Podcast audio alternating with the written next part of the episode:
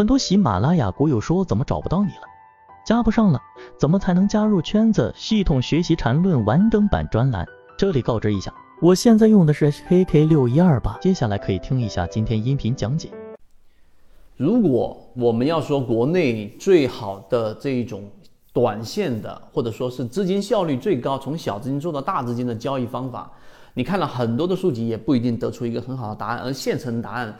啊，这个在国内禅中说禅所说的禅论，实际上已经给出我们答案。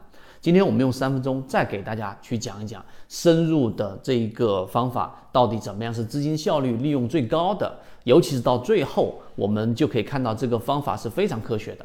首先，第一，我们要分清楚三种不同的走势：第一种是下跌，第二种是上涨，第三种就是盘整。那么这三种不同的走势，你把它结构化，就会得出六种不同的选择。那第一种选择有两个组合，就是我们叫陷阱式的。第一个上涨下跌啊，两个连接；第二个是下跌上涨，大家记住啊，这是第一个。第二个呢就是反转式的，那反转式呢就是下跌盘整上涨。第二种呢就是上涨盘整下跌啊，这是第二种。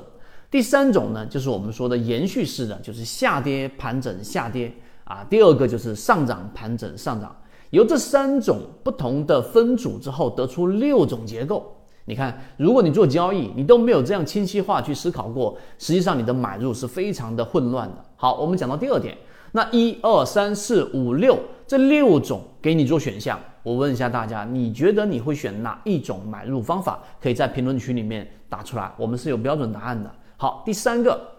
那我们哪一种利用率最高呢？我们作为小资金，一定是以波段或者说波段偏短线、中线偏短线的这种方式作为结构性的买入，以波段为主。那么这种时候呢，我举个例子，我们想设计的是想买入下跌上涨这一种结构的。好，我们就沿着下跌上涨这种结构，我们进入到第三点。那么这个时候下跌上涨，请请注意这个下跌前面的连接有几种可能。那第一种可能就是我们说的盘整下跌，对吧？第二种就是上涨下跌。我问大家，选第一种还是选第二种？第三点答案一定是选择盘整下跌。为什么呢？为什么我不选择这一个上涨下跌上涨呢？因为这是另外一种我们说的盘整。你看这就很好明白了。因为当你进入到一个盘整，它会有非常长的时间周期，你的资金利用率就一定是低的。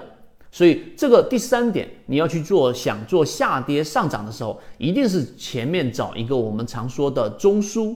这一个中枢呢，它一旦出现快速的调整，出现缠论的第一类型买点，这个时候就可以去做一个介入了。这是第三个知识点。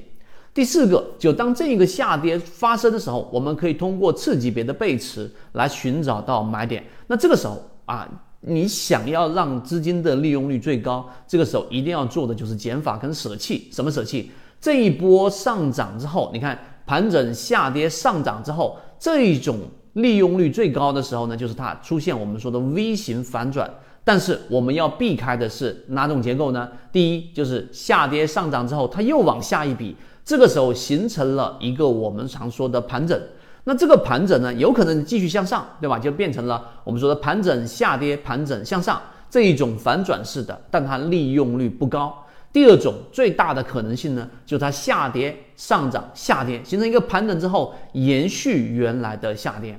所以第四点敲黑板告诉给大家，其实你想做 V 型反转，你想买下跌盘整的时候，你要避免的情况就是出现盘整。因为这种时候呢，如果它并没有出现我们说的反转，而是进入到一种盘整结构的时候，它就有可能是我们常说的一种风险，就是下跌的延续。那么这种时候就会导致非常深入的被套了。我们呢做一个简单的总结，今天三分钟，所以总结出来时候，你要记住，你的交易的模型设计就是利用率最高。第一是买盘整下跌盘整的。这一种结构当中的下跌，第一类型买点。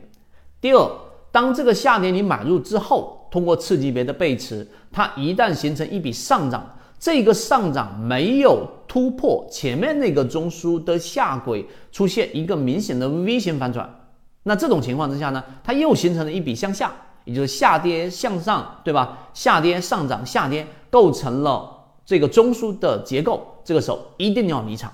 一旦形成中枢，无论是上涨的反转还是下跌的延续，你都得要离场。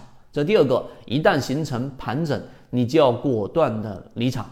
就秉持着这两个原则，你再多加一个，就是我选的结构一定是选择下跌盘整下跌这一种结构当中的下跌去做这个买入，其他的所有结构我都不参与。